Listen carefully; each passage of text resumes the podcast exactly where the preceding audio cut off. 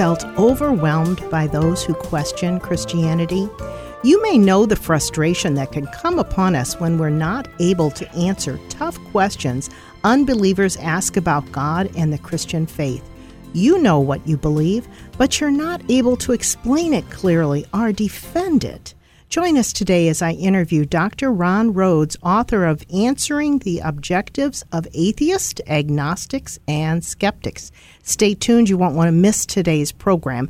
This is Kay Meyer, president of Family Shield Ministries, and your host for today's program. Thank you so much, Reverend, I mean, uh, Dr. Rhodes, for joining me today. It's my pleasure to be with you. Thank you. All right. Very good. You are a reverend, too. I, I usually call you Oh, I Dr. am. Ron Rhodes. You know, I remember when I got ordained, it, it was uh, Dr. J. Dwight Pentecost that was um, uh, partially in charge of the ceremony, and then Dr. Harold Hoehner, a Cambridge scholar, who put me through the ordination exam. And so that was really fun.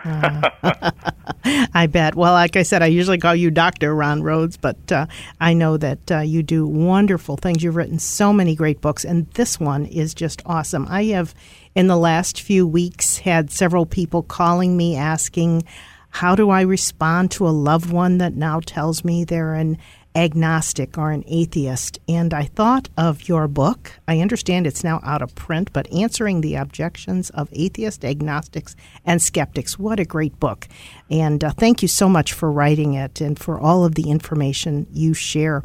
You know, at the beginning of this book, Dr. Rhodes, you mentioned some back problems you had some years ago and how God used you to share your faith with someone. Tell that story to our listeners. Well, you know, it was uh, something that happens to so many people, and you know, I just had a, a little accident where I hurt my back, and my wife Carrie happened to be out of town at the time, and so she wasn't there to help me. And uh, our church took care of me until she could get back. And uh, bottom line is, I had to have some therapy, physical therapy. And uh, nobody likes to go through physical therapy, but as it turns out, I had an atheist therapist. And uh, this guy had just read Lee Strobel's book, The Case for Christ. And, you know, Lee Strobel's a friend of mine, and I called him and talked to him about it. And the atheist basically said that even though the book was very good, it wasn't quite enough to make him want to believe in God. And uh, my back suffering turned out to be a kingdom assignment. And what I mean by that is that I think that God strategically set things up to move me so that I would be in a position to share with this person for like 12 weeks in a row. And, you know, it was amazing because we would talk about different evidences and, and different concerns that this person had and, uh, you know, objections to the faith, like the problem of evil. That, that would be one good example. And uh, as it turned out, this person uh, ended up uh, uh, repenting and, and changing uh, his mind about all of this. And uh, you know, I would I never would have planned it this way myself, but God's ways are not our ways. Yes. God has a, a really unique way of accomplishing His purposes in the world, and in this case, He used my pain, my back suffering, to bring me into therapy with an atheist in order to bring something good out of it.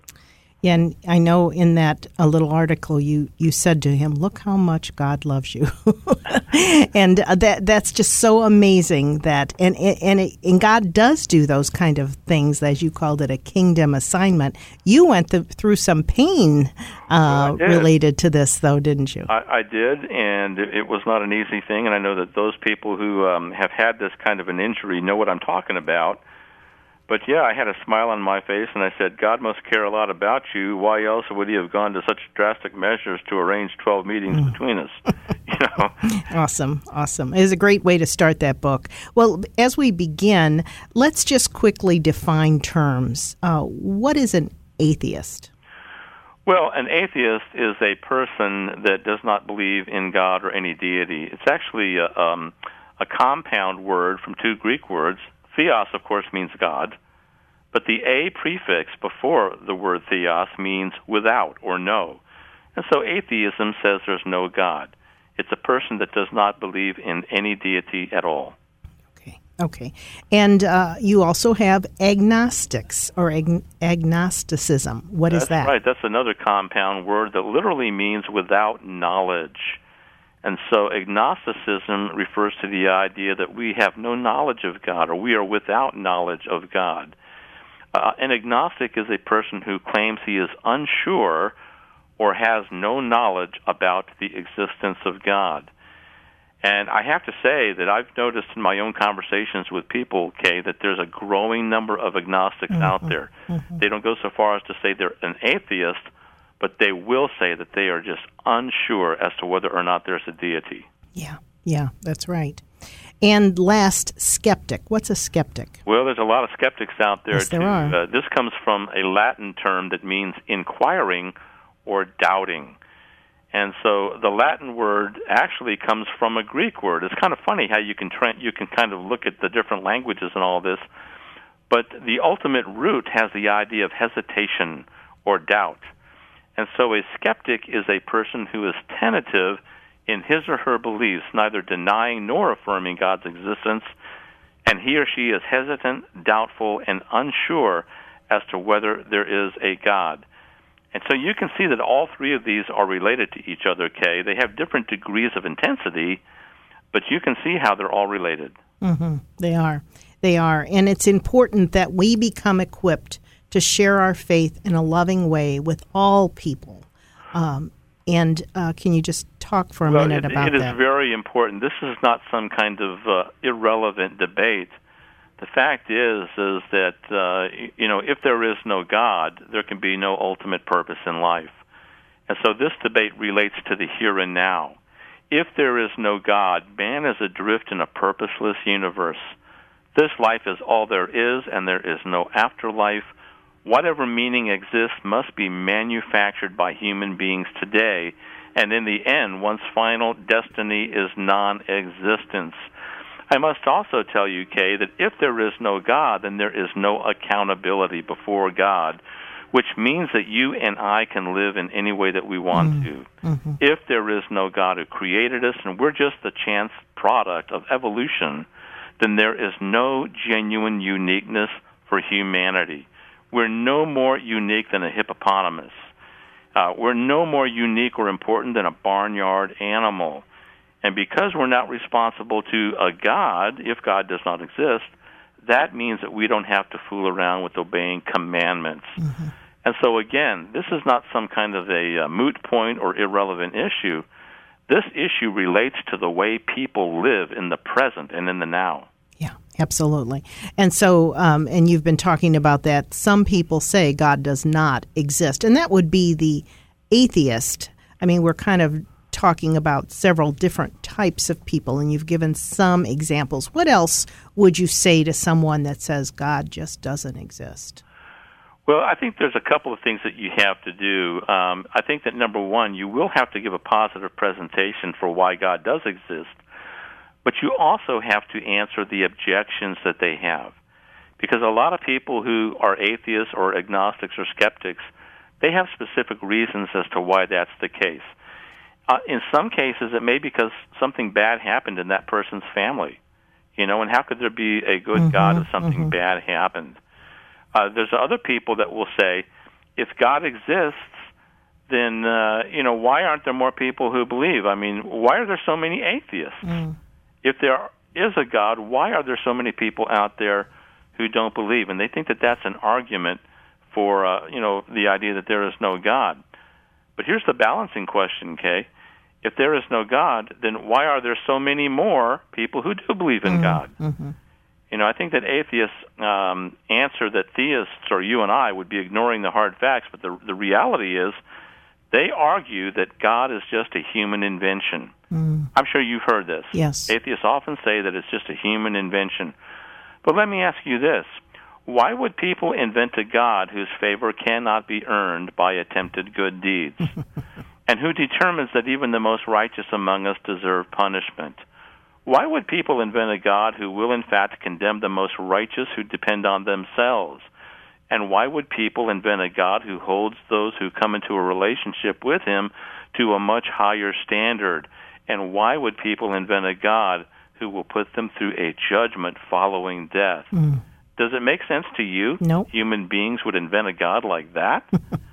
it, it, doesn't no. make sense to me. I, I think this idea that humans invented a God, uh, you'd have to have more faith to, to believe that than to believe in the true God. Yeah, that's right. And and I guess another issue related to that is that so many people will say, since there is suffering and evil in the world, there can't be a God. How do you respond to that? I hear that a lot. Well, the problem of evil is probably the biggest argument in their arsenal. And what I try to help people to see is that number one, you really can't define evil unless God exists. Ah. God is the ultimate um, moral compass. I guess I'd put it that way. He is the moral compass that points a moral north. And if God does not exist, you really don't have that kind of a moral compass. And that's an important philosophical issue. Now, I believe that evil is simply a corruption of something good. Hmm. It's true that our earth right now is not good. There's just a lot of human pain and suffering on this earth. But evil is a corruption of something good.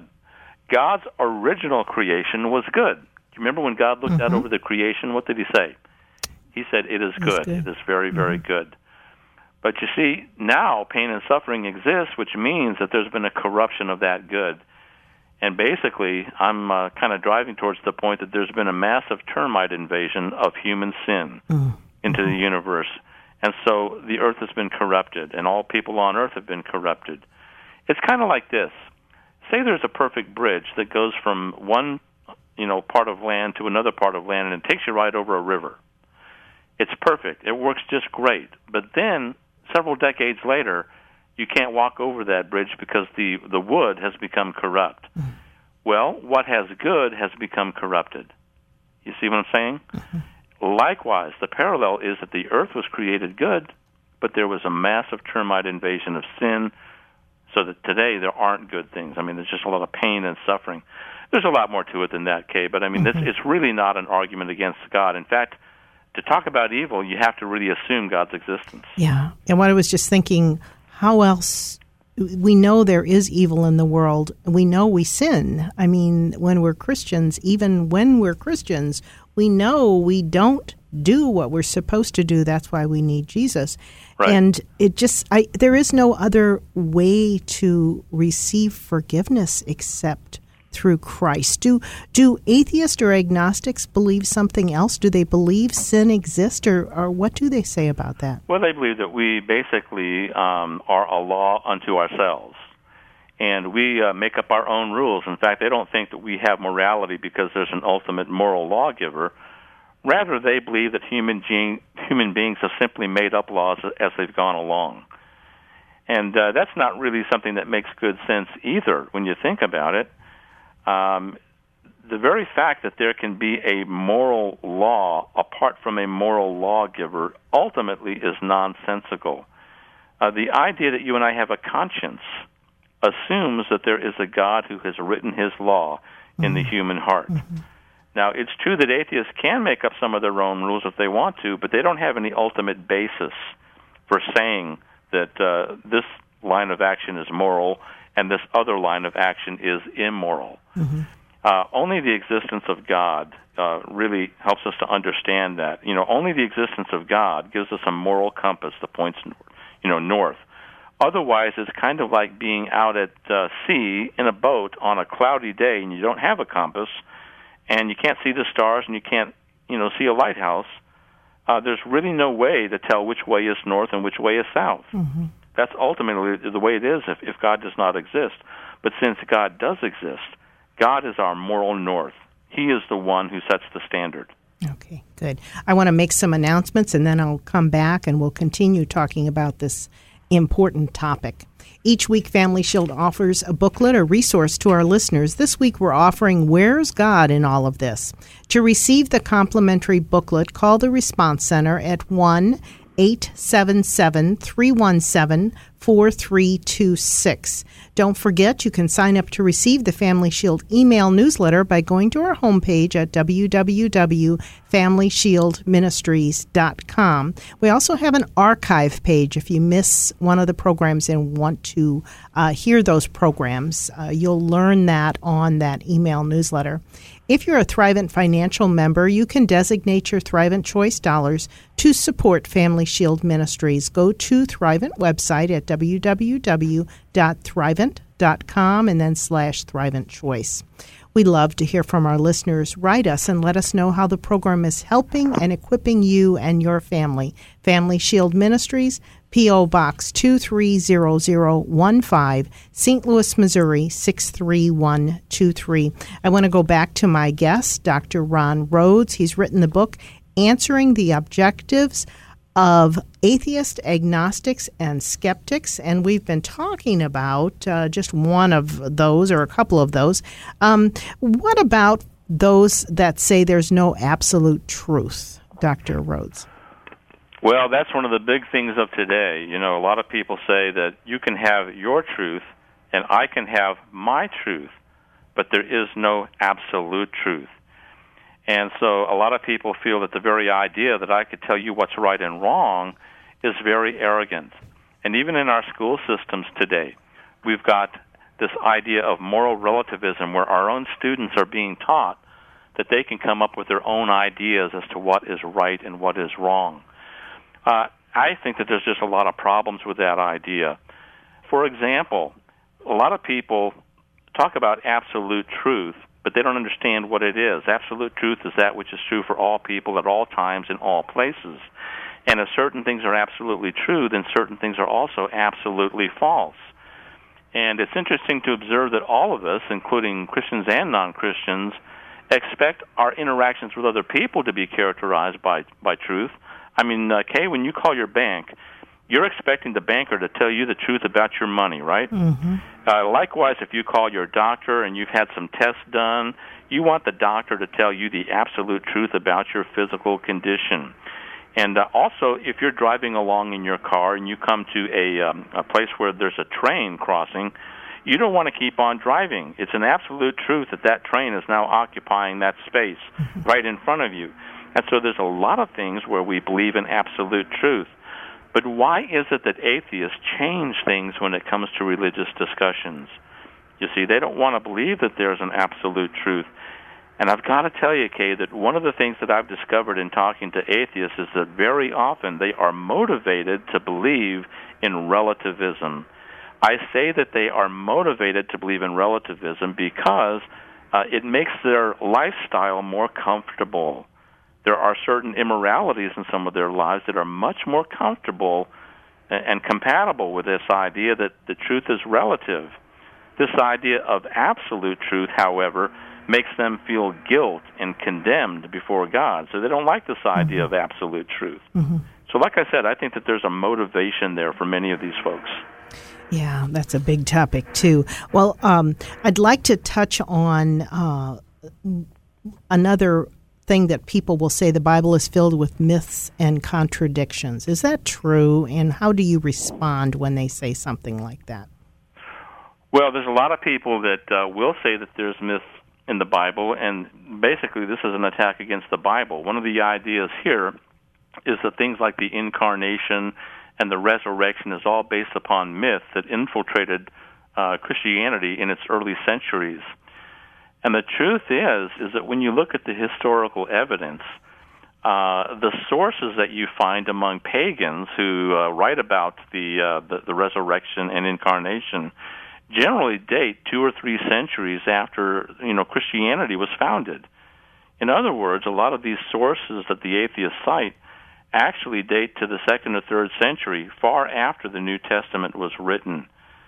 And so the point that I'm making is that Christianity did not borrow from myth, mm-hmm. but rather paganism actually borrowed from Christianity to create a lot of these myths. And it's kind of understandable when you think about it. After all, Christianity talks about things like the incarnation and resurrection. The pagans didn't have doctrines like that. And so a lot of them in the second and third century came up with their own version of these things so that they could still try to compete with Christianity. So, like I said, Christianity did not borrow from myth. Rather, those who wrote myth actually borrowed from Christianity.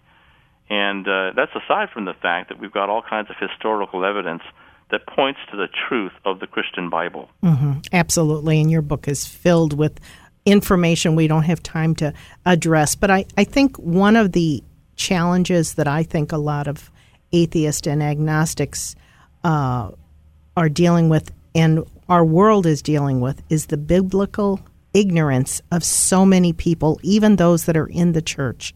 Uh, we need to know God's word because it has a lot of information that will help us understand uh, who Jesus Christ is and what he has done for us. And uh, it's just a challenge that the body of Christ is facing today.